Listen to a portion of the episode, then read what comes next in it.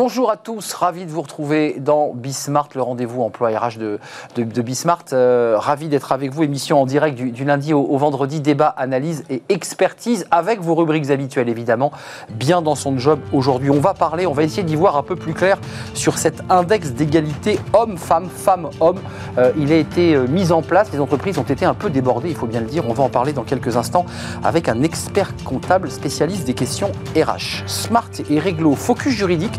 Euh, comment bien négocier son contrat lorsqu'on quitte un poste et qu'on en prend un autre C'est un moment souvent euh, important euh, dans une carrière. C'est un moment de transition à ne pas rater. On fera un éclairage avec une avocate dans quelques instants. La pause café et le changement d'heure. Alors ça, c'est typiquement un sujet de pause café, de machine à café. C'est vrai qu'il y a moins de pauses à la machine, mais souvent on se plaint, ça nous fatigue, ça nous épuise ce changement d'heure. Fanny Griesmer nous en parle dans quelques instants. Le cercle RH chaque vendredi avec nos, experts, les experts de, de Bismarck, le plan de vaccination, les cafouillages, les coups de com', les petites phrases du président Macron. C'était euh, hier soir euh, vers 22h30, assez étrange. On fera le point évidemment euh, sur cette situation vaccinale et sur la situation de l'emploi évidemment parce que les salariés sont en première ligne. Et puis le livre de Smart Job. Chaque vendredi, on va parler eh bien, de ceux qui sont multipotentiels, voilà, ceux qui multifonctions. Ils ont un mal fou à trouver leur place dans l'entreprise. Et il y a un livre qui sort, voilà, comment trouver sa place quand on ne rentre dans aucune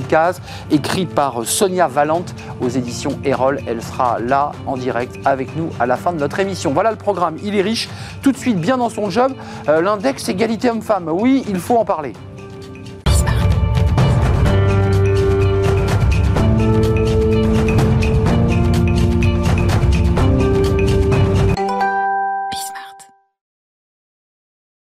Bien dans son job l'égalité, l'index d'égalité femmes-hommes. Alors on parle beaucoup de cette question d'égalité homme-femme. Il y a donc un index et on va en parler. Qu'est-ce que c'est que cet index? Comment il fonctionne? Est-ce que c'était compliqué pour les entreprises? Jean-Marc Morel, merci d'être avec nous. Bonjour. Je suis ravi de vous accueillir. Vous êtes expert comptable associé au cabinet RSM, un très gros cabinet d'expertise comptable. 1200 collaborateurs? Oui, en France, oui. 1200 collaborateurs en France. En France. Euh, vous avez été ancien vice-président du Conseil régional de l'Ordre des experts comptables parce que votre bassin, mmh. euh, c'est la région Rhône-Alpes, la montagne, entre autres. Euh, D'abord, commençons par le début. Euh, il y a eu une obligation de rendre ce fameux index. Euh, les entreprises ont dû rendre cet index d'égalité homme-femme. Ça vient d'où? Il naît où cet index? Alors cet index, en fait, c'est une longue histoire, puisque ça, découle directement de toute la problématique de discrimination. Il y a dans le Code du travail, hein, et depuis longtemps, des règles comme quoi on ne peut pas discriminer les salariés, et en particulier en fonction du sexe par rapport à ça, il y a eu un certain nombre de, de, choses qui sont parues au fur et à mesure, et en particulier en 2014, 2017, où il y a eu des, des, éléments qui sont parus avec des accords qui doivent être faits, qui doivent être montés pour pouvoir respecter cette égalité. Hmm. Les résultats n'étaient bah, pas forcément là. Ça n'a pas trop marché. Ça n'a pas trop marché. C'est ça. Et donc, du coup, le législateur a dit on va mettre un index, comme ça au moins on aura un calcul, on aura un chiffre, on saura si on est bon si on n'est pas bon, et si l'égalité est respectée ou pas. Hum. Euh, pour, le dire simplement, on va y revenir, mais il y a plusieurs niveaux d'égalité. Il y a euh, l'égalité numérique, mais il y a aussi l'égalité des traitements, parce qu'il y a toujours un écart de 24%, c'est un chiffre qui, qui revient régulièrement. Euh, commençons par cet index. Il est donc rendu obligatoire pour les entreprises de plus de 50 salariés. Plus de 50 salariés, tout Les experts comptables en première ligne ont dit, on, on tirait la sonnette, attention, il va falloir créer euh, l'outil pour y voir clair. Comment ça s'est passé pour vous sur le terrain, ça? En fait, toute la problématique que l'on a eue, c'est que donc l'index, c'est 5, euh, 5 calculs, et pour les entreprises de 50 à 250, c'est 4 calculs, c'est 4 indicateurs. Hein. Donc on peut se dire que c'est relativement simple, surtout quand on les regarde, ces 4 indicateurs, ou ces 5 indicateurs si on est plus de 250 salariés. C'est, euh, on compare les rémunérations, on compare les augmentations, on regarde dans les 10 personnes les mieux rémunérées euh, qui est euh, la proportion entre hommes et femmes, ça paraît logique. La seule chose, c'est que quand, maintenant, quand on descend d'un cran, oui. on va le faire par tranche d'âge, on va le faire par catégorie socio-professionnelle. Une entreprise qui a beaucoup de cadres et qui a quelques euh, non-cadres, il est normal si jamais, euh, alors quelle que soit la représentativité d'ailleurs entre les femmes et les hommes dans les différentes catégories, qu'on n'ait pas les mêmes rémunérations entre, euh, ce qui est normal. entre les ingénieurs par exemple et, euh, mm. hein, et, qui peuvent être des femmes. En revanche, on va observer les rémunérations entre un ingénieur et une ingénieure. Tout à fait. Et c'est l'objectif de l'index. Donc cet index a été rendu obligatoire. Il a été remis. Alors d'abord, on le remet à qui on, on, à qui on le rend cet index? Alors en fait, on le déclare. Il y a un site, hein, il, y a, il y a EGAPRO et on, on rentre les différents éléments qui permettent de déclarer cet index. Alors, on déclare cet index, ensuite il passe dans la tuyauterie administrative, il est reçu par cette institution. Euh, Qu'est-ce qu'elle en fait? Et ensuite, quel est le pouvoir, entre guillemets, coercitif pour une entreprise qui serait un très mauvais élève? D'abord, quel, est le, quel est le barème fixé pour dire, et pour communiquer d'ailleurs, je suis un bon élève, je suis un mauvais élève, je vais progresser Comment on fait? Alors, en fait, il y a un, il y a un- un chiffre, 75. 75%, je suis en dessous, je suis pas bon, je suis au-dessus, je suis bon. C'est ça. C'est le problème de ces indicateurs, c'est que ça tranche. Et, et d'ailleurs, on en parlera peut-être tout à l'heure, mais on s'aperçoit que dans les cas pratiques, euh, on peut avoir des variations d'une année sur l'autre juste avec un changement de salarié qui change de catégorie. Je parle pour une entreprise de Ah oui. 50 à 100, Ouais. 150 salariés. Un ou deux salariés fait, fait basculer un pourcentage, basculer, et bien sûr. Je l'ai vécu, on en a fait pas mal de calculs et on l'a vécu sur certaines, sur certaines entités. Euh, donc il y y, a un simulateur, il y, y a des chiffres, des données extrêmement concrètes qui seront analysées, j'imagine, par des, des statisticiens. Et puis il y a quand même des pénalités. C'est-à-dire, au-dessus de 75, pff, tout va bien. En dessous, En, dessous- en dessous de 75, on a 3 ans pour régulariser. Donc on a quand même, c'est pas parce qu'on est au-dessous de 75 qu'on a tout de suite le non, non, ça tombe pas tout de suite. Mais par contre, ça veut dire qu'on n'est pas bon, donc il faut mettre un certain nombre de mesures pour que ça fonctionne. Euh, Et, et si jamais on ne fait pas, ou si on ne publie pas d'ailleurs, parce que c'est la même sanction, c'est 1% du chiffre d'affaires. alors, on a le droit, c'est un petit peu comme les, les comptes, hein, on a le droit de ne pas les publier. Euh, Euh, Enfin, il y a certaines entreprises Oui. qui ne dévoilent pas euh, leurs leur, leur comptes. On paye On paye. Et 1% de la masse salariale. Je dis 1% du chiffre d'affaires, 1% de la masse salariale. 1% de la masse Salariale. salariale. Oui, ça représente quand même une somme. ça, euh, peut, co- ça peut correspondre à des sommes importantes. Vous, vous qui accompagnez des entreprises, concrètement, c'est-à-dire que vous entendez leurs difficultés. Certaines jouent le jeu parce que dans leur secteur d'activité, il est plus facile euh, de recruter des, des femmes. Euh, comment se calculent ces indicateurs qui s'emboîtent les uns aux autres? Je prends l'exemple d'une entreprise industrielle, euh, une fonderie qui globalement va recruter des hommes parce que ses corps de métier sont plutôt des, des métiers d'hommes, euh, qui vous dit, moi je peux pas. Alors vous dites quoi à ce moment-là? Alors, c'est pas qu'on ne peut pas. Parce qu'en fait, le- calcul là-dessus, il est, il est quand même relativement bien fait. C'est-à-dire que si jamais il y a moins de 3 personnes dans une catégorie, on ne calcule pas l'index. D'accord. Ce qui veut dire que si jamais j'ai. euh, alors, catégorie, ça reprend par tranche d'âge. Si jamais j'ai des tranches d'âge sur lesquelles j'ai euh, que des femmes et un homme ou deux hommes, et bien dans ce cas-là, sur cette catégorie-là, on ne va pas calculer un index. Et on va retenir en fin de compte par tranche uniquement là où on a suffisamment de chiffres pour, pour, pour que ça parle. Quand je dis suffisamment de chiffres, le problème c'est que c'est 3, 3 ou 6 en fonction de l'index. hein. Mais ça va. euh, si jamais on a 15 hommes d'un côté et 3 femmes de l'autre, ça peut, euh, ça peut jouer. euh, Double question, c'est important pour le- les entreprises qui nous regardent. Elles peuvent communiquer sur leurs chiffres? Elles peuvent communiquer, c'est-à-dire bâtir une stratégie de communication, communication marque employeur Mais- sur l'idée que regardez le travail que l'on a fait. Alors, pas seulement ça, mais elles ont l'obligation de communiquer leur, euh, leur index sur leur site internet. Obligatoire. Ça, C'est transparence. C'est transparence. Mais quand je parlais de communication, c'est de mettre, de dépenser de l'argent pour dire regardez comme on est un bon élève. Tout à fait. C'est utile. Ça peut être utile. Et ça peut, d'ailleurs, euh, ça fait partie des effets positifs du, euh, de l'index. Ça veut dire que les entreprises qui réellement jouent le jeu et sont dans une... euh, c'est vrai qu'on tape souvent sur les mauvais élèves et il y en a. hein. Attention, parce que quand on regarde, il y a quand même des entreprises sur lesquelles le jeu de l'égalité n'est pas, n'est pas encore là. Et comment vous l'expliquez, vous qui êtes un expert comptable à la tête, enfin en tout cas associé à un- dans un groupe très important? D'ailleurs, on dit souvent que les cordonniers sont les plus mal chaussés. Ça se passe bien chez vous? Ça se passe bien. Vous êtes au-dessus de 75 Et on est au-dessus de Non, mais je, je 75. vous attendiez à la question. Vous dites, mais attendez, fait. Non, non, mais on a, on a je vais quand même vérifier avant de venir.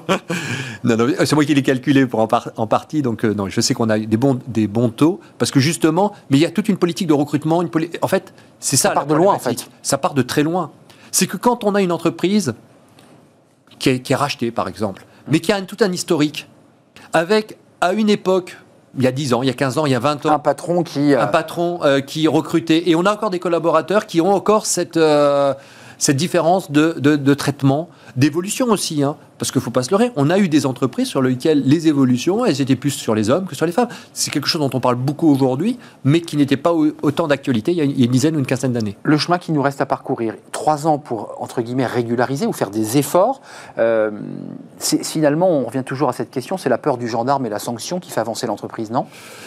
J'irai plus loin que ça, parce que c'est vrai qu'il y a la, la peur de la sanction, Ouais. mais il y a surtout aussi euh, les réseaux sociaux, les embauches. Aujourd'hui, il y a comme L'image. entreprise l'image, la marque employeur. Et aujourd'hui, les entreprises, euh, certaines entreprises ont du mal à recruter. Hmm. Est-ce que vous croyez qu'une entreprise qui a du mal à recruter, qui en plus de ça affiche un mauvais index, qui affiche parce que tout va ensemble, hein, une discrimination, va avoir des facilités pour recruter La réponse est non. Avant de nous quitter, Jean-Marc Morel, il y avait les deux sujets qu'on évoquait. Il y a à la fois le numérique, le nombre de femmes dans une entreprise par catégorie, on l'a compris, c'est calculé par tranche d'âge, c'est assez complexe. Et puis il y a le niveau des rémunérations. Est-ce que sur ce plan-là, euh, on peut encore gagner et trouver ce qu'on appelle l'égalité de rémunération et de traitement? Quand on parle d'égalité, hein, euh, là vous parlez de d'hommes et de femmes, on ne parle jamais du nombre d'hommes ou de femmes, sauf pour les 10 personnes les mieux rémunérées. Hmm. Il n'y a que là-dedans. le reste, on peut avoir une entreprise. Euh, des laboratoires médicaux, ben on va plutôt avoir une, euh, des femmes. Des, dans le BTP, on va plutôt avoir des ce hommes. J'évoquais tout à l'heure, en fonction des secteurs. Donc là, il n'y a pas de problème de ce côté-là. La seule chose qu'il y a, c'est que dans des catégories données, il faut qu'il y ait une même proportion euh, au niveau salarial. Et au niveau de traitement. Parce que si on voit des différences de 25%, salaire, augmentation, retour de congé maternité, etc. Tout ce qui joue sur la discrimination. Et, j'imagine que les indicateurs vont jusqu'au niveau des diplômes. Hein. À diplôme égal, ça c'est un vrai sujet. Voilà, on ne parle pas de diplôme. Parce que les femmes s'en plaignent, ça. Alors on ne parle pas de diplôme, mais on parle vraiment de catégorie. Ça veut dire pour le... Et c'est aussi tout le travail que l'on fait. C'est-à-dire comment on détermine ces catégories. Bah oui. Parce que les indices de la convention collective suffisent pas souvent. Donc il faut refaire des catégories socio-professionnelles en fonction des diplômes ou en fonction des... du travail qui est réalisé. Hmm. Vous y croyez? Vous, le portez, cet indicateur? Il est utile avant de Je pense qu'il est utile, je pense qu'il est perfectible. Je pense qu'aujourd'hui, il y a encore des choses qui ne vont pas. Hein. Les 10 personnes les mieux rémunérées, j'ai eu le cas, 90% de femmes. 90% de personnes les mieux rémunérées dans les 10 personnes les mieux rémunérées, ce qui paraît logique. Hein. en fait, 9 femmes, sur 9 femmes et un homme, indice zéro, moins cette partie zéro, parce qu'en fin de compte, il n'y avait pas l'égalité. Incroyable. Et, la même chose chez les hommes. Alors c'est vrai que cette égalité, euh, voilà, c'est un peu les, les petites problématiques que l'on rencontre. Bon, il faut travailler évidemment sur cet indicateur, en tout cas sur sa, sa technologie, la, la, manière dont il calcule. Merci Jean-Marc Morel d'être venu nous rendre Merci. visite. Expert comptable associé cabinet RSM. Vous avez compris que son cabinet, 1200 collaborateurs, il était en règle. Il n'y aura pas de pénalité. C'est important de l'entendre. Bah oui, c'est important parce que vous accompagnez les, les, entreprises. En tout cas, vous les, vous les conseillez. Le droit, parce que l'expertise comptable touche et frôle le droit. C'est Smart et Réglo, c'est notre rubrique quotidienne autour bien de ceux qui changent de contrat et renégocient un nouveau contrat, c'est évidemment un sujet euh, sensible. Les experts comptables et les avocats s'adorent, tout le monde le sait. C'est tout de suite.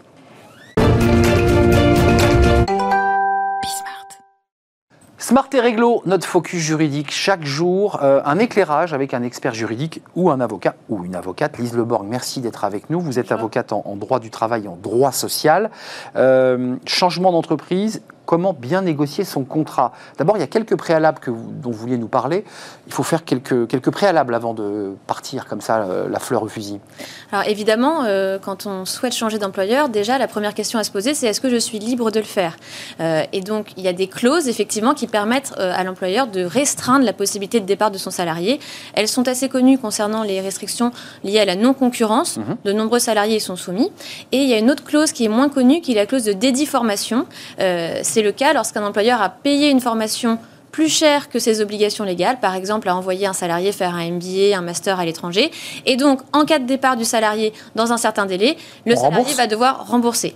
Voilà. Donc ça, c'est les deux principales pénalités financières qu'il faut vérifier avant d'envisager un départ. Est-ce que je suis arrivé au bout de ma clause de dédiformation C'est surtout le cas pour les postes euh, à haute responsabilité, type pilote d'avion, euh, avec une haute technicité, qui ont souvent ce type de clause, ou plus couramment les clauses de non-concurrence, même si, évidemment, on peut souvent se rendre compte que la clause de non-concurrence a été stipulée à des fins plus dissuasives que juridiques et que quand on analyse ces conditions, en fait, elle n'est pas valide. Elle n'est pas valide. C'est-à-dire que même si on a cette clause, en général, l'entrepreneur, l'entreprise vous libère. C'est-à-dire qu'il ne nous libère pas. Le salarié pense qu'il est lié, et en fait, en analysant avec un professionnel sa clause, on se rend compte soit qu'elle n'est pas limitée dans le temps, ce qui est interdit, pas limitée dans l'espace, ou beaucoup trop large, type l'Europe entière, et donc ça l'empêche d'exercer sa liberté de travailler, ou alors que la contrepartie financière est dérisoire. Et dans ce cas, on peut demander soit la réduction de la clause, du type une clause de 18 mois qui serait réduite à 6 mois, donc ça permet d'envisager son embauche plus sereinement, voire l'annulation de la clause si elle ne répond pas aux impératifs. On va, on va évoquer le, le statut du dirigeant. Enfin, je suis dirigeant je change et je redeviens dirigeant, mais euh, je suis vraiment en concurrence euh, avec l'entreprise dans laquelle je vais. Ça se négocie de gré à gré, c'est de la négo avec euh, l'entreprise que je quitte et qui est réellement concurrente Comment on fait là? Qu'est-ce que dit l'avocat? Alors, en principe, déjà, on attend de voir ce que, ce que souhaite faire le précédent employeur, Mmh. puisqu'il peut très bien lever la clause parce qu'il n'a pas envie de verser la contrepartie financière. D'autant plus quand on a des salaires élevés avec une contrepartie financière Ouais, type c'est un coût. 70%, 90% pendant 12 mois. Euh, le précédent employeur, surtout dans le contexte actuel de restrictions budgétaires, peut se dire bon, moi, je ne vais pas me mettre ce coût supplémentaire. Donc il lève la clause. Il lève la clause de lui-même. Là, il n'y a pas de sujet. En revanche, si la clause s'applique, effectivement, on va rentrer dans une négociation et sinon dans un contentieux. Puisque si euh, Mmh. l'employeur refuse de la lever et que le, le- le salarié part tout de même à la concurrence, eh bien là, l'employeur, un, va évidemment cesser de verser la contrepartie financière. Deux, peut agir en référé devant le conseil de prud'homme, ce qui peut être assez embêtant pour une personne physique de se retrouver en litige avec son ancien employeur et donc de supporter les tâche. coûts Ouais. et en plus, ça fait des, des coûts qui sont conséquents euh, avec une inégalité des armes et, et potentiellement une action au fond également devant le Conseil de prud'homme, voire euh, l'ancien employeur peut agir contre le nouvel employeur en concurrence déloyale, ce qui là euh, crée un magma qui peut même conduire à la rupture du nouveau contrat par le nouvel À la employeur fin, il n'a plus rien. en disant bon là il y a- il y, a une rupture de loyauté, vous n'avez pas prévenu de cette clause de non-concurrence. Voilà, donc l'avocat, effectivement, quand un salarié Ouais. vient le voir, le premier conseil, c'est déjà d'être clair vis-à-vis de son nouvel employeur Normal.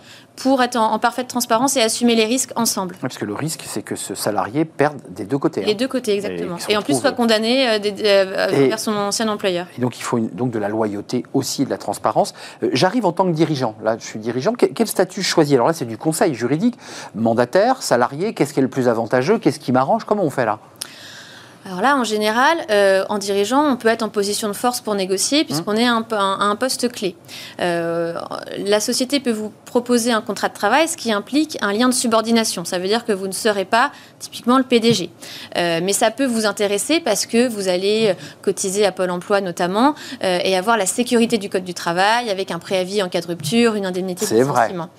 Euh, en revanche, si on vous propose un mandat, il faut faire attention. Euh, Est-ce qu'il y aura des délégations de pouvoir, ce qui est possible aussi avec un contrat de travail? Et surtout, quelles seront les assurances qu'on va mettre en place autour pour vous protéger tout de même? C'est-à-dire que un dirigeant euh, auquel on refuse le statut de salarié, on doit ou on peut tout de même lui proposer une assurance privée par Parachute. exemple rupture. Mm. Alors un parachute en cas de rupture du contrat, mais aussi euh, ce qu'on appelle la GSC, une, une, une- une assurance privée en cas de rupture du contrat de travail. On cotise hein, en cas de. de- Ok, de- voilà. C'est tous ces éléments qu'il faut négocier euh, pour rester souple et évidemment euh, rentrer dans la structure à la position tout de même qu'on nous propose, mais en tout cas prévoir des alternatives pour qu'on soit gagnant-gagnant. Qui rédige le contrat? Parce que c'est une question importante. Il faut qu'il soit visé, et j'imagine extrêmement regardé, euh, analysé par les, conseils. Tous les mots sont pesés en général dans ce genre de contrat. Alors très souvent, euh, en France, on n'a pas la culture de la négociation du contrat de travail. Ah oui. On le reçoit en PDF. On le prend tel quel. En, par écrit, c'est compliqué de faire un mark- markup quand on reçoit pas un Word. On sent d'ailleurs que c'est pas vraiment ce qui est désiré. Ce qu'on dem- ce demande, c'est signer en bas. Euh, Et surtout pas le lire. hein. On n'a pas voilà, la culture de la négociation du contrat. En revanche, ce qu'il rédige, eh bien, c'est souvent les services juridiques ou l'avocat de l'employeur. Euh, ce qu'on voit en revanche de plus en plus dans les startups, euh, c'est des startups qui demandent à leurs futurs employés de fournir un draft parce que dans un économie de coût, alors ça c'est vraiment une pratique à bannir puisque dans ce cas on se retrouve avec des contrats de travail euh, qui ne sont pas conformes ni pour l'employeur ni pour le salarié. Éclairez-nous un draft, c'est-à-dire que c'est quoi? C'est une sorte de, de cadre, mais c'est Voilà, pas, c'est bah, pas vous précis. nous faites le premier contrat parce que vous êtes dans nos premiers salariés, on n'a pas vraiment l'habitude, euh, donc ça va montrer que vous êtes euh, quelqu'un qui, euh, qui est Très dangereux. entreprenant, euh, prenez des initiatives, Ouais. faites-nous le premier contrat. Euh, bon, en plus ça, ça renverse l'obligation puisque c'est au salarié qui va, de- le salarié qui va devoir prendre conseil. Incroyable ça. Donc ça, c'est une pratique qui est à bannir selon moi. Euh, et Bien puis l'autre pratique qu'on constate également, euh, c'est euh, les, les sociétés et les salariés qui ne font plus vraiment la différence entre le contrat de travail et le statut de freelance auto-entrepreneur. C'est vrai Et l'idée, c'est de dire, bon, bah, on va commencer par un statut d'auto-entrepreneur et puis si ça se passe bien, on passera en CDI. Ouais, exact. Euh, et là, souvent, les parties se rendent pas compte du risque qu'elles prennent, notamment pour l'entreprise en termes pénal, travail dissimulé, Oui. euh, fraude aux Ouais, c'est considéré comme un vrai CDI, mais avec un statut d'auto-entrepreneur. Voilà, et lui, le salarié de son côté, euh, eh bien, il y, a une, il y a une incompréhension. Il pense qu'il est euh, euh, soumis au droit du travail. Mais il l'est pas. Pas du tout. il se retrouve indépendant. Alors, c'est des formes. En plus, c'est une forme de travail qui n'est pas définie par le code. Ah oui, Euh, très flou. Il y a un observatoire du travail indépendant qui s'est créé, mais pour l'instant, il n'y a pas de définition dans le code du travail. Et donc, c'est aussi des questions qu'il faut se poser au début. Est-ce que je suis vraiment salarié? Est-ce qu'il y a eu une déclaration préalable à l'embauche? Exact. Voilà, et que les choses soient claires dès le départ. Donc, vous- dites qu'il y, a- il y a un petit peu comme ça cette vague du start-upper, une entreprise qui va vite, j'ai pas le temps de faire de la paperasse, débrouille-toi, fais-moi fais le contrat de travail sur un coin de table, on s'organise comme ça. Ça, c'est très dangereux.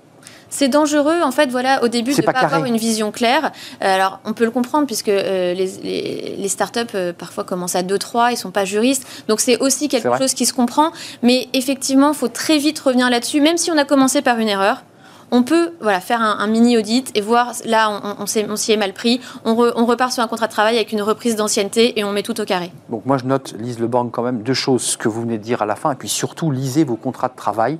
Et donc, vous le disiez, hein, d'un point de vue juridique, on peut le faire annoter, on peut l'imprimer et annoter les éléments de modification. On est d'accord, ça oui, c'est possible. Vous faites un mail avec euh, voilà, le récap. Et puis c'est la personne qui le rédige, qui, qui le modifie mais, en, qui le modifie. Mais en tout cas, vous n'avez aucune obligation de signer ce PDF que vous venez de recevoir. Oui, parce qu'il n'y a aucune négociation qui a été engagée. On le reçoit effectivement on le prend dans le visage et, en général, il faut le rendre par retour de, mail en général. Ce qui est vrai. Alors après, il y a un rapport de force qui est inversé. Eh si on a envie de rejoindre l'entreprise, bah, on dit euh, rien. On, dit le moins de choses possible, mais on peut, voilà, s'il y a un accord sur, comme on dit, la chose et le prix, on peut comprendre qu'on le signe, mais tout de même, voilà, une petite relecture, euh, au moins pour être conscient et savoir les faiblesses du contrat. Je, note ce conseil précieusement. Merci Lise Leborg, avocate en droit du travail et en droit social. Merci d'être venue sur notre plateau sur ces questions qui sont souvent stratégiques et qu'on néglige d'ailleurs. On les néglige parce qu'on tellement heureux de rentrer dans une nouvelle entreprise, bah, qu'on néglige ce genre de, sujet. Merci.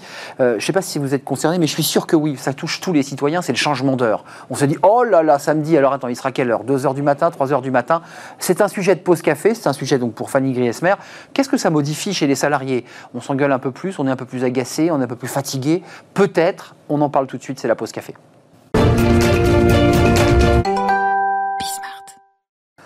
Fanny Griesmer, euh, elle est en colère parce que j'ai annoncé qu'on parlait de changement d'heure, encore qu'on n'est pas très très éloigné euh, du changement d'heure parce que c'est euh, un prétexte. Eh c'est vrai que vous allez changer d'heure, nous allons changer d'heure là. Ah oui, on est obligé. On samedi à dimanche, on n'a pas le choix. Alors il faut rejoindre cette petite île au large de la Bretagne qui refuse le changement. Ah là là là là. Je me souviens plus petite île au large de la Bretagne. On, fera des recherches, ça va pas être très compliqué à trouver cette petite île. Vous parlez du couvre-feu, du sommeil, et qui est quand même malgré tout intimement lié à ces changements d'horaire.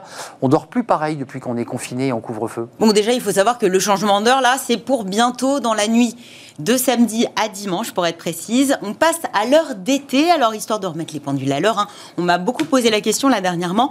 Je vous rappelle qu'à 2 heures du matin, il sera automatiquement 3 heures. Donc, on perd cette nuit-là et cette nuit-là seulement une heure de sommeil. Mais la bonne nouvelle, c'est que l'on gagnera une heure de lumière naturelle en fin de journée. C'est plutôt appréciable. Mais c'est vrai que ce changement d'heure n'est pas sans conséquence. Clairement. Il a tendance à perturber notre sommeil. Il y en a qui ont beaucoup de mal à se recaler hein, et, euh, se sentent vraiment très perturbés plusieurs nuits avec euh, bah, des insomnies souvent. Donc euh, c'est à lui que j'ai décidé de m'intéresser aujourd'hui. Ce sommeil capital pour notre santé et aussi sur notre efficacité au travail. Alors, dormir à point fermé, c'est vrai que c'est un sujet de psy parce qu'on va souvent voir le médecin parce qu'on ne dort plus. Euh, c'est souvent un rêve lointain. Hein. beaucoup de Français, beaucoup de salariés euh, ont un mal fou à dormir. C'est ce qu'on lit. Depuis un an, les différents confinements, euh, le climat anxiogène hein, qui règne, les restrictions, les incertitudes sur l'avenir n'ont pas aidé les Français à dormir sur leurs deux oreilles, bien au contraire. D'après une enquête Opinionway pour l'Institut national du sommeil, et de la vigilance et la MGEN. Les Français dorment plus, mais pourtant, ils se sentent plus fatigués. C'est une fatigue mentale en réalité. 6h41 de sommeil en semaine, 7h33 le week-end. Ce sont des moyennes établies pour l'année 2020. C'est pas beaucoup. Alors, notre temps, oui, ça, ça, semble assez peu. Notre temps de sommeil est à la hausse par rapport aux années précédentes. C'est une bonne nouvelle et c'est une première depuis presque 20 ans on dort plus, effectivement.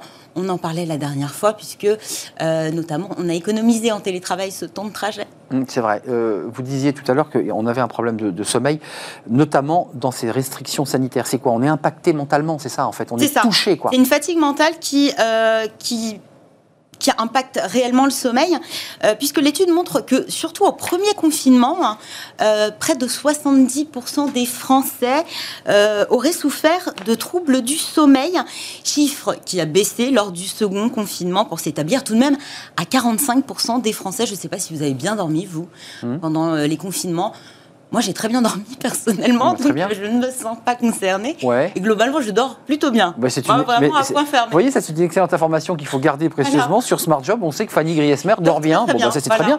Euh, Il y a quand même le télétravail qui joue beaucoup parce que Attendez, je tenais à vous dire quand même, parce que vous aimez bien les nouveaux mots. Ah, bah, j'adore les nouveaux mots. Voilà. On appelle ça, enfin voilà, avec ces 70% et globalement des Français qui sont de plus en plus nombreux à souffrir d'insomnie Mmh. liée au contexte actuel que l'on vit, on appelle ça la coronasomnie. Coronavirus, insomnie, coronasomnie. c'est pas la bière, hein, on est bien d'accord. Non, non, non. Euh, le télétravail joue évidemment dans, Télétravail, dans on- tout ça quand même. parlais. On est le d'accord. fameux télétravail qui a littéralement bousculé nos repères, notre rythme. Et notre rythme, bah forcément, ça perturbe notre sommeil. Le Bien sûr. premier facteur, la sédentarité, avec le manque d'activité physique. Évidemment. qui nous permet aussi d'être plus fatigués le soir et de nous endormir paisiblement. Il y a aussi cette frontière très difficile à tracer entre la vie professionnelle et la vie privée. Et puisque l'on économise le temps de trajet, j'en parlais, qu'on avait en temps normal pour aller au travail, on a tendance à se lever plus tard, mais aussi à se coucher plus tard. C'est vrai, c'est vrai. Donc on dérègle en quelque sorte notre rythme euh, et notre horloge biologique. Et, et il le sera encore plus avec ce changement d'heure. hein. Ça- L'horloge ça ne va biologique. est- clairement pas aider parce qu'on on met effectivement plusieurs jours. Et puis Fanny, euh, il y a un élément clé et fort, mais qui était vrai avant le Covid, mais qui Oui. est encore plus vrai, c'est les écrans qui nous bouffent le cerveau. Oui, parce qu'en télétravail, c'est vrai qu'on passe Ah ouais. de plus en plus de temps devant nos écrans. On pense à nos visios, hein, notamment. Et il faut savoir que ces écrans produisent une lumière bleue euh, qui perturbe la mélatonine, qui est la fameuse hormone du sommeil. Bref, on n'est clairement pas dans les, meilleures dispositions euh, quand il s'agit de, retrouver les bras de Morphée. hein. Euh, D'ailleurs, on repousse, on a cette tendance à repousser de plus en plus l'heure euh, d'aller se coucher. Cela porte un nom, là encore. Ça va vous faire sourire, je le sais, Arnaud. hein. On appelle cela, petit lien avec la chronique d'hier, le syndrome de procrastination Ah bah voilà. du coucher par vengeance. Nous y sommes. En d'autres mots, et même plusieurs, c'est cette manie de repousser l'heure d'aller se coucher malgré la fatigue, en se passionnant bah, pour des choses qui ne sont pas réellement passionnantes, Euh, des choses qui clairement pourraient attendre le lendemain, voire le surlendemain. Mais qu'on fait parce que. Euh, comme bah, par exemple errer sur les réseaux sociaux. On regarde une vidéo, on envoie des petits messages et puis d'une vidéo vient une autre vidéo. Un moyen. L'errance paraît-il, de euh, une errance euh, numérique pour euh, bah, pour tuer le temps, j'ai envie de vous dire quelque part, mais c'est aussi un moyen de repousser ses angoisses, de reprendre un petit peu en fait euh, le contrôle sur nos vies qui semblent nous échapper, et puis s'accorder aussi un petit temps de répit parce que c'est vrai qu'on se lève. On reste chez soi, on travaille, Ah, il n'y a pas de, y a euh, pas de coupure. et on va se coucher. Donc finalement, on, on a l'impression que notre vie nous échappe. Et la procrastination à l'heure du coucher nous vengerait donc de ne pas avoir pu profiter du temps pour soi en journée. Un, un syndrome, hein, bien sûr, qui n'est pas consé- sans conséquence sur notre sommeil. Parce que forcément, on se lève très fatigué le matin. En quelques mots, le sommeil euh, et ce manque de sommeil, ça a quand même des conséquences. Des risques majeurs sur notre santé, santé physique et mentale, risque de diabète, d'obésité, d'anxiété, de dépression, d'irritabilité. Et au bureau comme en télétravail, qui dort mal, travaille mal ou en tout cas moins bien, une carence de nos heures de sommeil qui peut entraîner une baisse de notre créativité, oui, de nos capacités décisionnelles, mais aussi des troubles de la mémoire, de l'attention, des risques d'erreur et même d'accidents. Hum, Il faut être vigilant et je ne vais pas vous laisser ensemble. Olivier Véran, alors il fait quoi lui Moi, je ne vais pas vous donner des conseils aujourd'hui. Non, mais hein. c'est- le, Mais ministre. Les petits conseils, ou en tout cas les, les petites astuces d'Olivier Véran pour réussir à gérer des longues journées et de toutes petites nuits. On imagine que c'est un petit peu le cas en ce moment. hein. Euh, le ministre de la Santé qui s'est livré dans les colonnes du magazine Elle, euh, sa recette, des cafés, du cola sans sucre, de la méditation et une fois par semaine, une heure de boxe et une micro-sieste de 20 minutes. Vive la boxe, vive la boxe et la méditation. Et oui. Merci Fanny. Euh, tout de suite, c'est le, le cercle RH avec nos, nos experts. On va s'intéresser justement un peu d'une manière incidente à la vaccination et au ministre de la Santé et à son hygiène de vie. Euh, où va-t-on? Que fait-on? Le, le président de la République exprimé hier soir à 22h30, assumant ses choix. On en parle. Évidemment, tout cela a une incidence dans nos vies quotidiennes, les vies des salariés. On en parle avec nos experts. C'est tout de suite après cette courte pause. Casbah.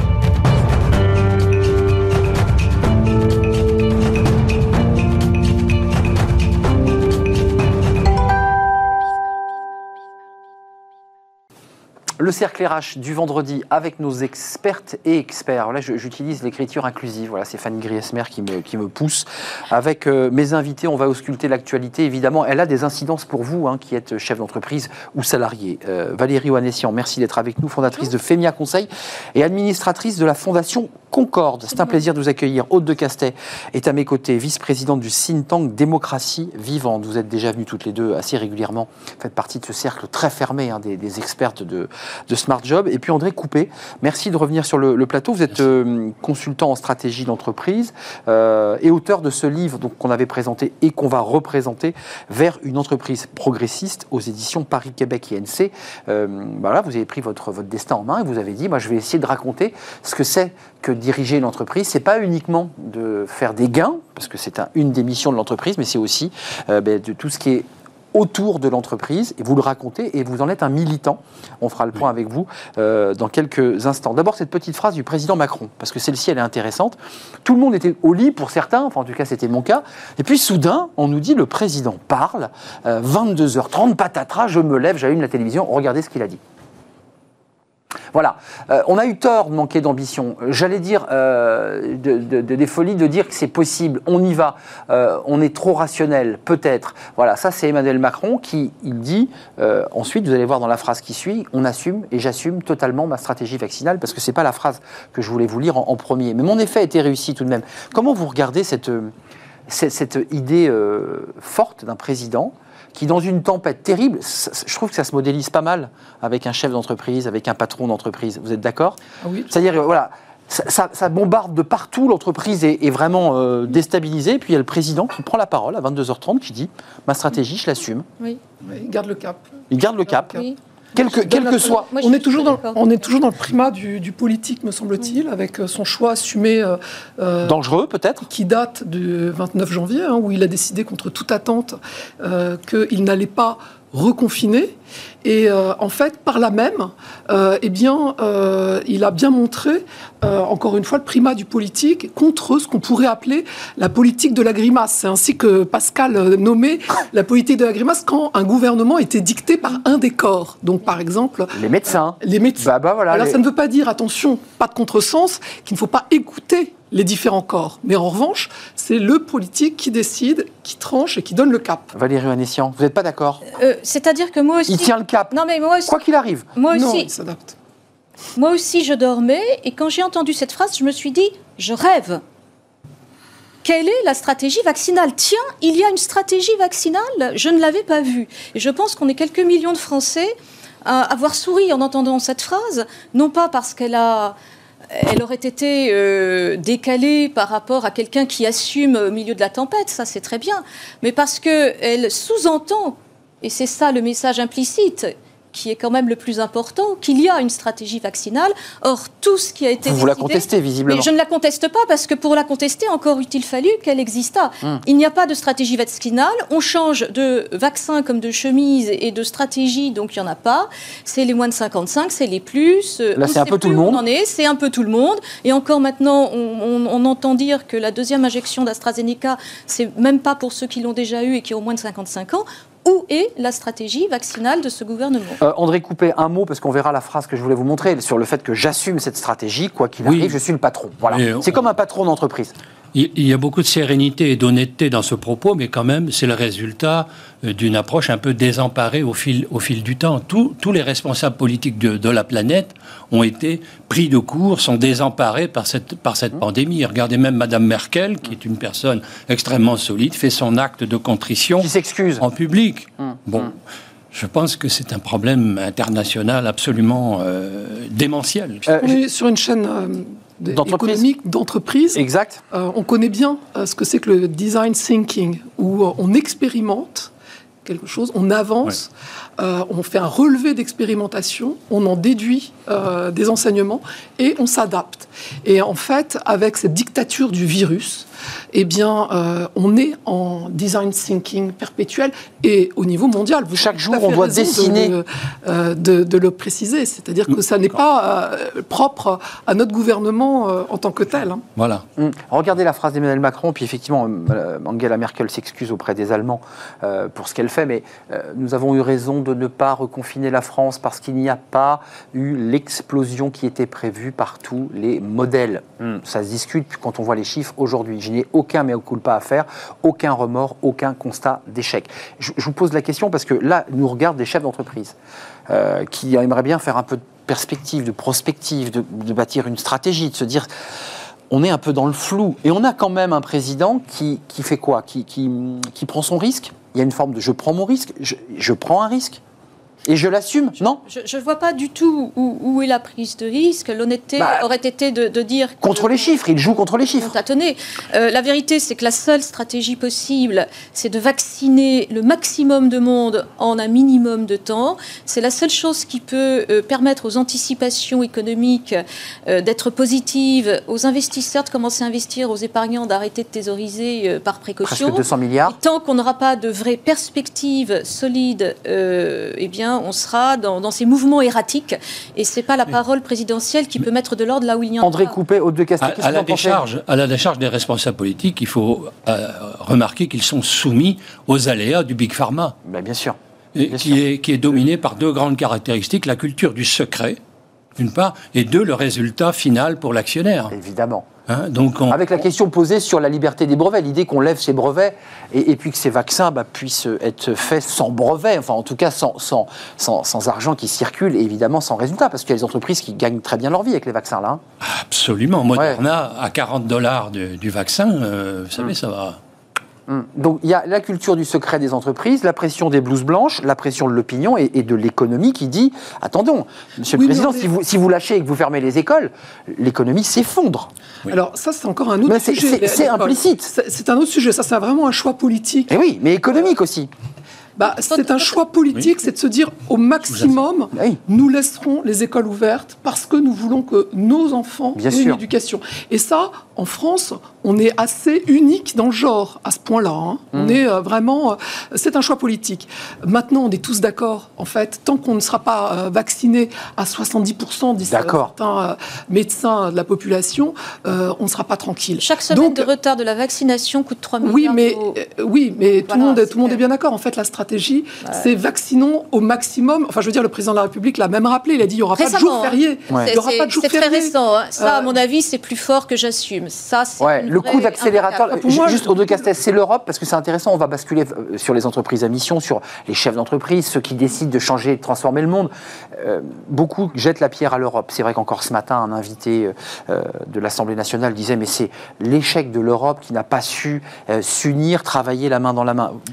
Est-ce qu'on fait du patriotisme en disant c'est toujours la faute des autres C'est l'Europe Qu'est-ce qu'on dit? Oui, puis on est très content euh, d'avoir l'Europe quand il s'agit de réagir euh, efficacement et rapidement d'un point de vue économique. hein. Euh, N'oublions pas que grâce à l'Europe, nous avons pu La Banque déployer- centrale, Exactement. D'accord. Nous avons pu déployer un bouclier d'aide publique colossal. inégalé pour nos entreprises, pour nos entreprises et nos ménages. N'oublions pas que même à l'échelle mondiale, rendez-vous compte, eh bien, nous avons le mieux maintenu ça a tenu. le pouvoir d'achat moyen euh, de ça, nos concitoyens. Ça, C'est inédit. L'Europe. c'est grâce Oui. à l'Europe. L'Europe.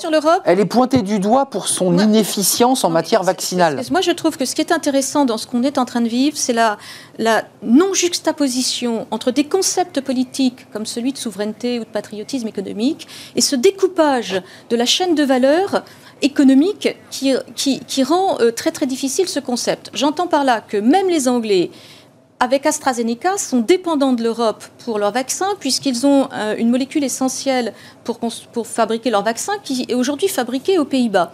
Donc, euh, ce que ça montre, c'est que ce découpage de la chaîne de valeur est, est tellement en petits morceaux que ça crée des interdépendances qui rendent ces concepts de souveraineté, vus sous un angle un petit peu rapide et, et- et simpliste, euh, totalement inopérants. Et je crois que c'est ça qu'on vit aujourd'hui. Le résultat, c'est quoi? C'est qu'au lieu de- de- de- d'imaginer des choses qui aujourd'hui sont totalement irréalistes, de rapatrier complètement 100% d'une production sans être dépendant de Bon, ça avait été évoqué il y a quelques mois, ça. voilà. hein. Mais je crois qu'aujourd'hui, euh, il faut mieux raisonner plutôt qu'en matière de, en termes de souveraineté, en, en termes de contrôle des risques, de maîtrise et de système de gouvernance, parce qu'on voit qu'on est tous solidaires les uns des autres, qu'on soit dans l'Europe ou à l'extérieur. C'est la grande leçon. Comprendre comment on peut contrôler nos risques en matière économique et euh, mettre en place des outils de gouvernance. Juste, André Coupé, on n'a pas de boule de cristal et c'est vrai que les Français aimeraient bien, les chefs d'entreprise, les patrons, ceux qui, bah, qui, qui- qui aimeraient anticiper, parce que c'est aussi le propre d'une entreprise que d'anticiper un marché, de sentir comment les choses vont bouger.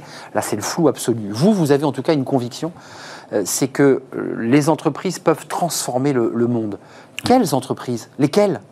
Toutes, toutes, abso- absolument. Bon, De, de la petite entreprise à la très grande, et en commençant par même le, le Big Pharma, il serait temps de les, de les rassembler et de se donner une raison d'être euh, commune, centrée sur l'accessibilité. Ce qui n'est pas le cas du tout quand on voit les, les- les prix farfelus d'un certain nombre de produits. On devrait remettre les compteurs. euh, donc on est d'accord que les entreprises ont du chemin à faire, on est d'accord Oui. de la route. Co- comment on change le monde de Castet? Parce qu'on est déjà, c'est là où la difficulté politique est à un an d'une présidentielle, il faut le préciser, on est en train de se plonger dans le plan de relance, déjà on réfléchit à la relance, alors qu'on est encore, je dirais, dans les marais, dans les marais euh, brumeux. Euh, comment on fait là? Comment on, comment on invente ça? Alors Ça reste un casse-tête, même pour les dire- entreprises. Oui, mais ce qu'il faut dire, euh, vous parliez euh, des entreprises qui se réformaient, qui se transformaient. Euh, il faut dire que euh, la pandémie n'a rien arrêté de cette transformation, curieusement, parce que l'économie a été mise sous cloche. La même Mais en revanche, mais en, exactement. En revanche, les tendances étaient à l'œuvre. Les entreprises réfléchissaient euh, sur elles-mêmes. Elles se rendaient compte qu'elles n'étaient pas qu'une seule partie prenante actionnariale. C'était plus aligné, mais- comme on dit. Elles étaient, euh, il fallait la définir déjà ce que c'était que l'entreprise avec ses différentes parties prenantes, avec euh, son déploiement sur les territoires. Et donc ça s'accélère, ça, cette transformation euh, euh, plus éthique que ça, ça- ça- Oui. c'est-à-dire que c'est inscrit maintenant dans le code civil. Donc c'est très fort. Grâce à la loi Pacte, on a, re- on a défini l'entreprise. Alors, quand je dis entreprise, j'y vais un peu fort parce que la notion d'entreprise n'est pas écrite dans le, notre code civil, c'est société. Mais euh, la société était définie euh, selon euh, uniquement par rapport Mais à l'intérêt des actionnaires. Aujourd'hui, c'est également L'extra financier, c'est ce qui est autour, c'est plus que la ça, marque c'est employeur l'intérêt social et et environnemental. environnemental. Ça, c'est quand même déjà. le- Gadget ou pas, Valérie Nessian Je donne Non, la parole non. à André Coupé, mais Non, vous le portez, pas. ce projet, vous dites oui, mais- l'entreprise est pivot et centrale de la transformation. Elle doit avoir une éthique, une vertu en quelque sorte. Oui, mais, mais pas. euh, enfin, moi, je suis toujours gênée avec les approches euh, moralisatrices du sujet. C'est beaucoup plus simple en réalité que cela. Euh, L'objectif de l'entreprise, c'est de durer. C'est comme n'importe quel être vivant, c'est de durer. Or, aujourd'hui, la notion de pérennité, de résilience, comme on dit aujourd'hui, n'intègre plus que des valeurs ou des critères financiers, mais aussi des critères extra-financiers. Donc, euh, c'est pas simplement pour faire joli ou parce que d'un coup il y aurait une espèce de prise de conscience de l'entreprise toute seule. On voit bien qu'aujourd'hui, ce sont les fonds et les gérants Danone. qui sont à- l'origine de tout ça. Et vous avez évidemment euh, repéré, comme nous tous, euh, cet événement euh, Qui fait grand bruit. par, par- par Euronext, qui est de Oui. créer un indice ESG, ESG. qui est l'équivalent du CAC 40, euh, parce que aujourd'hui, Exact. ça devient complètement consubstantiel à l'entreprise parce que cette pérennité, cette prise en compte du long terme prend en compte des critères financiers et extra-financiers Mais- de manière in- inextricable. Excusez-moi, c'est une question philosophique qui est posée sur la table des politiques et de vous hein, qui êtes dans l'entreprise. Euh, comment on sort de cette crise? Dans quel état? Euh, On sauve les emplois? Il y aura assez de travail pour tout le monde? Puisque quand je lis, on aura un auteur juste après là, qui, qui sort un livre, qui, quand on voit les chiffres de la numérisation et de la robotisation, euh, on se dit mais comment on sort de tout ça là? Comment on en sort? Comment ils en sortent les salariés de cette crise? Il y a quand même une très grande angoisse, presque existentielle. Oui, ben à, cou- à court terme, il faut quand même remettre les moteurs euh, en route. hein. Quand une entreprise a été complètement À l'arrêt. à, à l'arrêt, euh, il faut repartir la machine à générer des résultats économiques. Et On est d'accord, c'est la base. Le profit est indispensable dans les entreprises à mission. Le, le- le profit, c'est l'oxygène. Danone a fait de- des profits, de hein, vous le dites dans votre article. pas un but en soi, Voilà. mais effectivement, c'est, euh, comme vous dites très bien, c'est l'oxygène. C'est l'oxygène. On, on a, euh, on a besoin d'oxygène pour respirer, Oui. mais on ne vit pas pour respirer. Et on n'a pas besoin de deux fois Et bien, trop c'est pareil. Le profit, c'est l'oxygène. On a besoin d'oxygène. On remet de l'essence et ensuite, qu'est-ce qu'on fabrique? Parce que les salariés, là, dans les entreprises, se disent on accélère la transformation numérique, on robotise, on gagne en compétitivité, tout, tout ça est bien logique, on met, on met de l'essence. Mais les a- salariés a- se disent et moi? Il y a une entreprise que j'aime beaucoup qui s'appelle Bonduel, Christophe. Bien sûr, Bonduel. du Nord. Nous sommes, euh, nous existons depuis 150 ans, nous sommes restés des paysans euh, quelque part, et nous aimons, nous préférons faire un petit peu d'argent, mais longtemps. C'est ça. Donc c'est c'est cette question d'horizon. C'est ça. C'est que euh, sur le long terme phrase. et même le moyen terme, les entreprises qui sont investies en ESG, en RSE, etc., finalement dépassent la valeur boursière des entreprises qui, qui restent C'est traditionnelles. intéressant, si les valeurs boursières commencent elles-mêmes à se réformer et à intégrer ces La ESG, c'est intéressant. Oui, mais là, alors vous parliez, de, vous parliez de disruption, de robotisation, euh, de qui nouveaux métiers c'est qui en vont cours. euh, émerger. Euh, il faut savoir que les Français en sont parfaitement conscients. Les salariés, il y a une enquête de ELAB euh, pour l'Institut de l'entreprise il y a 18 mois qui disait que 8 Français sur 10 avaient conscience, 8 salariés sur 10 avaient conscience que dans les 10 prochaines années, Ils n'auraient pas le même métier. Exactement, Ouais. leur métier allait être bouleversé. En fait, on a conscience qu'il y a de l'innovation et il faut la favoriser. Elle, elle est saine, il faut la favoriser. Il faut mettre en place des dispositifs et euh, les pouvoirs publics ont toute leur place pour la permettre également, faire confiance à l'entreprise, mais surtout, il faut accompagner les salariés dans ces transformations par la formation, dans ces reconversions par la formation. Et ça, On vit, on vit quand même une drôle de Non, période, si je me permets. La, la- la difficulté, et, et qui est source, qui est très anxiogène, c'est qu'on sait tous que ça va se transformer, mais on ne sait pas forcément très bien dans quel sens. Bah oui, Et bah nous oui. parlons des salariés. Je- je- vous me permettrez euh, d'intégrer dans cette réflexion les professions libérales, Oui. euh, les avocats eux-mêmes. Ce que je veux dire, c'est que ça dépasse le monde Tous les salariat. métiers sont impactés. Tous les métiers, tous Les notaires. les notaires, Mais tous évidemment. les métiers sont impactés. Donc c'est pas simplement une question de, de- de- de salariat. Je suis d'accord. Et, et- et- et tout le monde le sait, tout le monde le ressent, mais on ne sait pas très bien dans quel sens. Et c'est là qu'est un petit peu le, le- voilà, le déséquilibre et, et la source d'angoisse pour, euh, pour chacun d'entre nous, en fait. Euh, ju- juste avant de nous quitter, c'est c'est pas un sujet entreprise, mais les salariés sont impactés. On évoquait la fermeture des écoles, qui est un sujet politique, mais qui est aussi un sujet économique, parce que si ces écoles ferment, évidemment, les salariés sont obligés de, de garder leurs enfants, comme dans le premier confinement. Euh, vers quoi on va là, selon vous? Parce qu'il y a beaucoup d'inquiétudes. Qu'est-ce que vous disent les entreprises? Qu'est-ce que vous disent ceux avec qui vous travaillez dans vos réseaux différents? Il y a quoi? Il y a de l'inquiétude, il y a l'envie d'accélérer, il y a envie d'en sortir? Qu'est-ce qu'ils vous disent? Pour, pour moi, il y a l'envie d'en sortir, clairement. Il y a l'envie d'en sortir, euh, l'espoir de la vaccination. euh, Donc il y a un petit peu de lumière au bout du tunnel, un oui, petit peu. Oui, oui, oui, je pense. Oui, oui. Je Vous êtes d'accord Absolument. Qu'on mette un peu l'espoir dans d'espoir. la vaccination, Oui, oui, oui, oui, tout à fait. Et puis on s'adapte, on apprend à vivre avec. On est dans les jours d'avec. Oui, on râle, mais on Ce s'adapte. virus, on s'adapte. Les jours d'avec, ouais, c'est un punchline. Les jours d'avec. Oui, oui, c'est euh, la exactement punchline ça. de euh, Antoine Frérot, Ouais. précisément PDG de Veolia. De Veolia. C'est pas le jour d'après, c'est le jour d'avec. C'est les jours d'avec. Avant de- d'imaginer le monde euh, Ouais, vous rendez à l'auteur la phrase. euh, Toujours, ouais, je rends à c'est important. César. André Coupé, vous, vous qui avez écrit ce livre en, vous projetant, en vous disant mais attention, réfléchissez à ce que vous faites, regardez à vos entreprises, euh, aimez un peu vos, vos collaborateurs aussi, parce que ça part aussi de cette bienveillance, de ce regard qu'on peut apporter.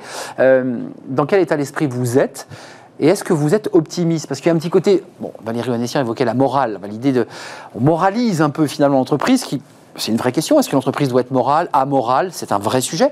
Pascal de Murger dit qu'elle doit être politique. Politique. On ne saura plus. Alors, vous, votre, Mon, mon op- mon optimisme, mon optimisme est, est modéré. Moi, je pense que mes convictions sont intactes, rassurez-vous. Mais mon optimisme est modéré parce que je regarde euh, des études faites par euh, l'Obsoco ou le Credoc, etc. Les consommateurs qui actuellement bougent assez bien sur, euh, sur la façon de faire des affaires, sur euh, les produits bio, etc. C'est vrai Ce courant-là bouge, mais pas non plus d'une façon euh, phénoménale qui fait que tout va changer. donc ça ne tire pas la consommation D'ici- dans... D'accord. D'ici six mois. Donc, moi, je pense que les tendances positives que nous avons observées il y a déjà quelques années et qui sont en route vont s'accélérer, mais pas non plus, Lentement. mais pas non plus à une vitesse euh, formidable. Vous allez voir qu'on va revenir, malheureusement, à de vieux comportements. On va se remettre à voyager. On va se remettre. euh, Et pourquoi pas? Ah, je ne suis Non, pas je, fait d'accord. je Vous êtes pas suis d'un optimisme modéré. On est en train de changer ou on n'est pas en train de changer? Bon sang de bonsoir. Je pense qu'on est, euh, on est, nous sommes en train de changer. Euh, je discutais euh, justement euh, des nouveaux com- comportements des, des- des consommateurs par rapport au transport, à l'avion, avec Augustin de Romanet, donc PDG de Aéroport de Paris, qui me disait Avec 30 000 avant- salariés hein, avant- impactés. ouais.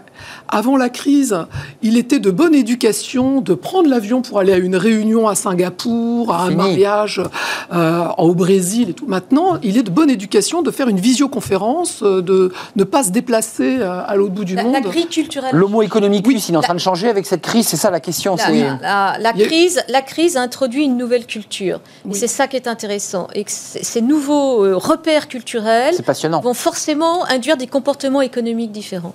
Nous avons eu des prises de conscience collectives. Collective. Vous êtes d'accord? Notre environnement, par exemple. Mon point, c'est que ça va aller dans le bon sens, mais plus modérément qu'on le pense. Ça, c'est une question de vitesse. Plus modérément. Oui, mais ceci étant, il y a des phénomènes qui ont émergé comme le télétravail Oui. et qui, euh, qui ont été accélérés de manière euh, impressionnante. Je pense qu'après la crise, il n'y aura pas une seule entreprise qui n'aura pas négocié un accord sur le télétravail. Quoi. C'est, c'est- Tout par à- exemple, ça, c'est évident. Par exemple, là, exactement. Par exemple. Les partenaires sociaux, ils ont été à la hauteur depuis le départ, et ça, il faut le souligner. Eh bien, ça Dès sera le mot de la fin. Bah, les, les partenaires sociaux, les accords dans les Dès entreprises. le départ, ils ont appelé à l'union nationale et il y a eu une vitalité du dialogue social avec des accords interprofessionnels nationaux. C'est le au, tropisme. télé- au télétravail, santé au travail aussi en décembre dernier. Le tropisme d'Aude euh, de Castet. Euh, Mais c'est- démocratie vivante, c'est son think tank. Voilà, les, les syndicats, les partenaires sociaux qui ont souvent été brocardés au niveau national, ça s'est bien passé dans l'entreprise. Merci Valérie Ouanessian, euh, administratrice euh, à la Fondation Concorde. Merci d'être venue sur notre plateau. Puis André Coupet, euh, vous êtes bien un expert et vous sortez ce, ce livre hein, vers une entreprise progressiste et vous vous battez pour en parler, pour présenter ce livre. Il faut faire un tour de France et d'Europe pour en parler de, de ce livre. Merci. On termine avec un livre, mais ça tombe très bien parce que tous les vendredis on a un livre. On ne va pas être dépaysé avec Sonia Valente. Elle est avec nous. Elle a écrit un livre sur euh, ben, tous ceux qui ne rentrent pas dans les cases, les multipotentiels, tous ceux qui ont plein de plein de potentiel, mais qui finalement, ben, dans cette société très spécialisée, ne trouvent pas leur place. On en parle.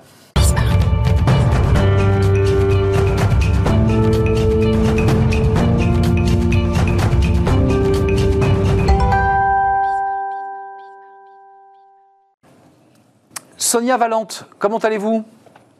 Bonjour, très bien, merci. Vous, allez bien? Je ne sais pas si on vous voit encore, mais on va peut-être. Voilà, vous êtes formidable. Sonia, bonjour. Vous êtes l'auteur alors euh, de ce livre que j'ai trouvé passionnant. Comment trouver sa place quand on ne rentre dans aucune case Le guide des multipotentiels dans le monde du travail chez Erol. Passionnant. Alors vous êtes coach. Le début de votre livre se, raconte comme euh, une étudiante qui est assise sur un banc en fac de droit, et comme plein d'étudiants, là tous étaient, euh, qui rêvassent un peu. Puis tout d'un coup, ça vous saute au visage parce que le prof commence à parler de votre orientation, et là vous dites, là c'est un moment sérieux. Euh, parce que évidemment, c'est un moment cor- cornélien, c'est ce que vous dites. C'est sérieux, on va choisir bah, un peu le chemin de notre vie. Pourquoi avoir choisi de, de vous focaliser sur ces multipotentiels? Vous-même, si j'ai bien compris, vous êtes une femme multipotentielle. C'est quoi être multipotentiel? Euh, oui, alors en fait, j'ai choisi de me focaliser sur ces profils-là parce qu'effectivement, ça part de, de- de- déjà de ma propre expérience, c'est-à-dire que j'ai fait partie de ces profils qui euh, euh, pensaient que pour pouvoir réussir sa vie, sa carrière et être épanoui, il fallait suivre un modèle très linéaire de spécialisation. Et puis finalement, je me suis rendu compte que j'étais pas du tout épanouie dans, dans- dans cette, dans, ce- dans ce modèle-là, dans lequel il faut être enfermé dans une case. Et euh, je me suis surtout rendu compte que j'étais loin d'être la seule. Et, euh, et du coup, en fait, c'est ça, en fait, être, euh, avoir un profil multipotentiel, en tout cas dans, le monde du travail, c'est euh, justement ne pas vouloir s'enfermer dans une case, c'est avoir une curiosité très développée qui nous pousse à, nous intéresser à différents sujets, à développer des savoirs, des compétences très diverses qui font qu'on a du coup pas forcément une spécialisation ou, qui sort du lot, mais des compétences très généralistes. Et donc du coup, en fait, on dénote un peu avec ce, ce modèle de carrière très linéaire et, et, euh, et on est plutôt, euh, plutôt des, Ah oui. ce que j'aime bien appeler des caméléons du monde du travail. Quoi. On aime bien euh, explorer de nouveaux horizons et donc euh, changer d'entreprise ou de, voire même carrément de métier pour certains. Sonia, juste comment on trouve sa place vraiment? Parce que vous dites que les Français ont un peu le moral dans les chaussettes. Parmi les huit pays interrogés, les Français sont pas très très contents de leur travail. C'est-à-dire qu'ils vont au boulot, vous le dites, bon, on se fait 8 heures dans une entreprise, bon, bah, il faut le faire. On attend le vendredi et le week-end, et puis surtout les grandes vacances. Euh, est-ce que la place que l'on trouve quand on est multipotentiel, pour ceux qui nous regardent, peut-être qu'autour de ce plateau, je suis sûr qu'il y a des multipotentiels, euh, j'en suis intimement convaincu, euh, on la trouve comment? Dans l'entrepreneuriat, parce que c'est le seul espace finalement où on peut exercer la palette de ses compétences, parce que quand on a une multifonction, vous êtes expert comptable, bah, vous pouvez difficilement exercer votre créativité. C'est vrai, c'est vrai que, en tout cas, de, de par ce que j'ai, euh, ce que j'ai relevé à travers les, les, témoignages, beaucoup finissent par se tourner par l'entrepreneuriat, puisque le salariat euh, bah, touche vite, ah oui. voilà, atteint certain, vite certaines limites. Euh, sauf parce que je, je, j'entends quand même, il y a certaines entreprises qui développent une culture un peu en mode start-up, avec euh, fondée sur la responsabilisation, l'autonomie. Donc voilà, donc du coup, c'est des, des, entreprises qui vont aussi attirer ces profils-là, qui peuvent s'épanouir dès lors qu'elles sont, qu'elles ont un plan en tout cas de, de, de carrière, d'évolution de carrière, de développement des compétences assez développées euh, ou qui, euh, qui sont en train aussi de vivre un, une transformation. Donc là, on, ce sont des profils qui peuvent s'épanouir puisqu'ils peuvent en tout cas euh, être amenés à réfléchir sur de nouveaux modèles, à comment on va transformer l'entreprise, quelle va être l'après et euh, en parallèle de leur mission. Donc, ça, ça, vous avez vu, Sonia, ça, ça, vient faire écho à tout ce qu'on vient de se dire tout à l'heure sur le monde de demain. Écouté, ouais. Voilà, parce que c'est mmh. exactement ce dont vous parlez. Moi, je vous lis quand même c'est la page 27. Vous faites des petits, des petits encadrés très didactiques et utiles. Vous dites le robot Da Vinci euh, a été utilisé par 670 000 opérations chirurgicales, telles la réparation des hernies, les érectoctomies ou encore l'ablation de l'utérus. Euh, ça veut dire, en un mot, vous êtes en train de nous expliquer quand même ce qu'on évoquait tout à l'heure robotisation, numérisation. Donc ça veut dire que bah, les salariés ou les entrepreneurs cherchent un peu leur place. Comment on fait là? Comment vous regardez ça? Oui, effectivement. Euh, c'est très compliqué parce ah ouais. que bah, du coup, euh, alors pour certaines professions, il faut déjà savoir que euh, la transformation, trouver sa place, peut ne pas forcément dire mon métier va disparaître. Mais par exemple, dans le milieu de la santé, je pense que c'est des techniques aussi qui, qui euh, des techniques de, de, de soins qui, qui, sont radicalement transformées. Et donc, euh, la difficulté que rencontrent ces pro, enfin, les, les salariés, c'est comment est-ce que je m'adapte à ça? Donc, euh, est-ce que je vais trouver ma place avec cette nouvelle technicité, cette nouvelle euh, façon de procéder. Donc, euh, je pense que trouver sa place, euh, c'est malheureusement, c'est s'adapter aujourd'hui. Hein. Euh, c'est réussir à s'adapter, c'est réussir aussi à se poser les bonnes questions. Euh, est-ce que, est-ce que je, suis à l'aise avec euh, la culture de l'entreprise, la façon dont, dont, les choses se passent? Donc, il y, a, y, a, une dimension à la fois introspective et une dimension aussi organisationnelle où il va falloir être, être adaptable agile, c'est le mot qu'on utilise beaucoup. Avant, agile, avant oui, agile, oui. Mes invités vous écoutent avec beaucoup d'intérêt parce que je suis sûr qu'ils sont multipotentiels, qu'eux aussi ils ont plein plein de passions. On voit la passion qui les, qui les habite. Pour être concret, qu'est-ce que je fais? Moi, je suis multipotentiel, je renverse la table, je, je crie, je hurle. Comment je fais pour trouver ma place? Je, je, hurle dans la rue, je suis multipotentiel? Non, non, je pense qu'il ne faut pas du tout le dire justement parce que souvent ça a une connotation un peu euh, d'instabilité. C'est ben encore oui. un petit peu, euh, voilà, oui. c'est pas une très bonne chose, je pense, de le dire, mais c'est plutôt d'essayer de comprendre comment est-ce que je fonctionne. Donc, euh, ok, je sais que concrètement, je vais pas faire le même métier toute ma vie parce que c'est pas adapté à ma, à ma façon de voir les choses. Donc, c'est essayer de trouver un peu qu'est-ce qui me motive concrètement, à quoi j'ai envie de contribuer dans le cadre de mon travail et euh, essayer de trouver bah, des, en fonction des, parce que ce sont des profils qui ont beaucoup d'idées, essayer de faire un petit peu le tri dans ces idées, de se ça. dire bon bah qu'est-ce qui me, qu'est-ce qui me motive réellement? On sait qu'aujourd'hui, l'appât du, l'appât financier, c'est pas suffisant pour garder quelqu'un motivé dans la durée. Eh oui. Exactement, donc c'est vraiment essayer de trouver une motivation très Merci. personnelle et profonde. Merci Sonia Valente, vous êtes coach, vous avez 30 ans, vous êtes multipotentiel, vous avez écrit ce livre et vous êtes aussi en charge auprès de vos clients euh, en reconversion, c'est-à-dire que vous les accompagnez aussi bah, à trouver, euh, ouvrir une nouvelle porte de leur multipotentialité. Vous êtes multipotentiel, on est d'accord?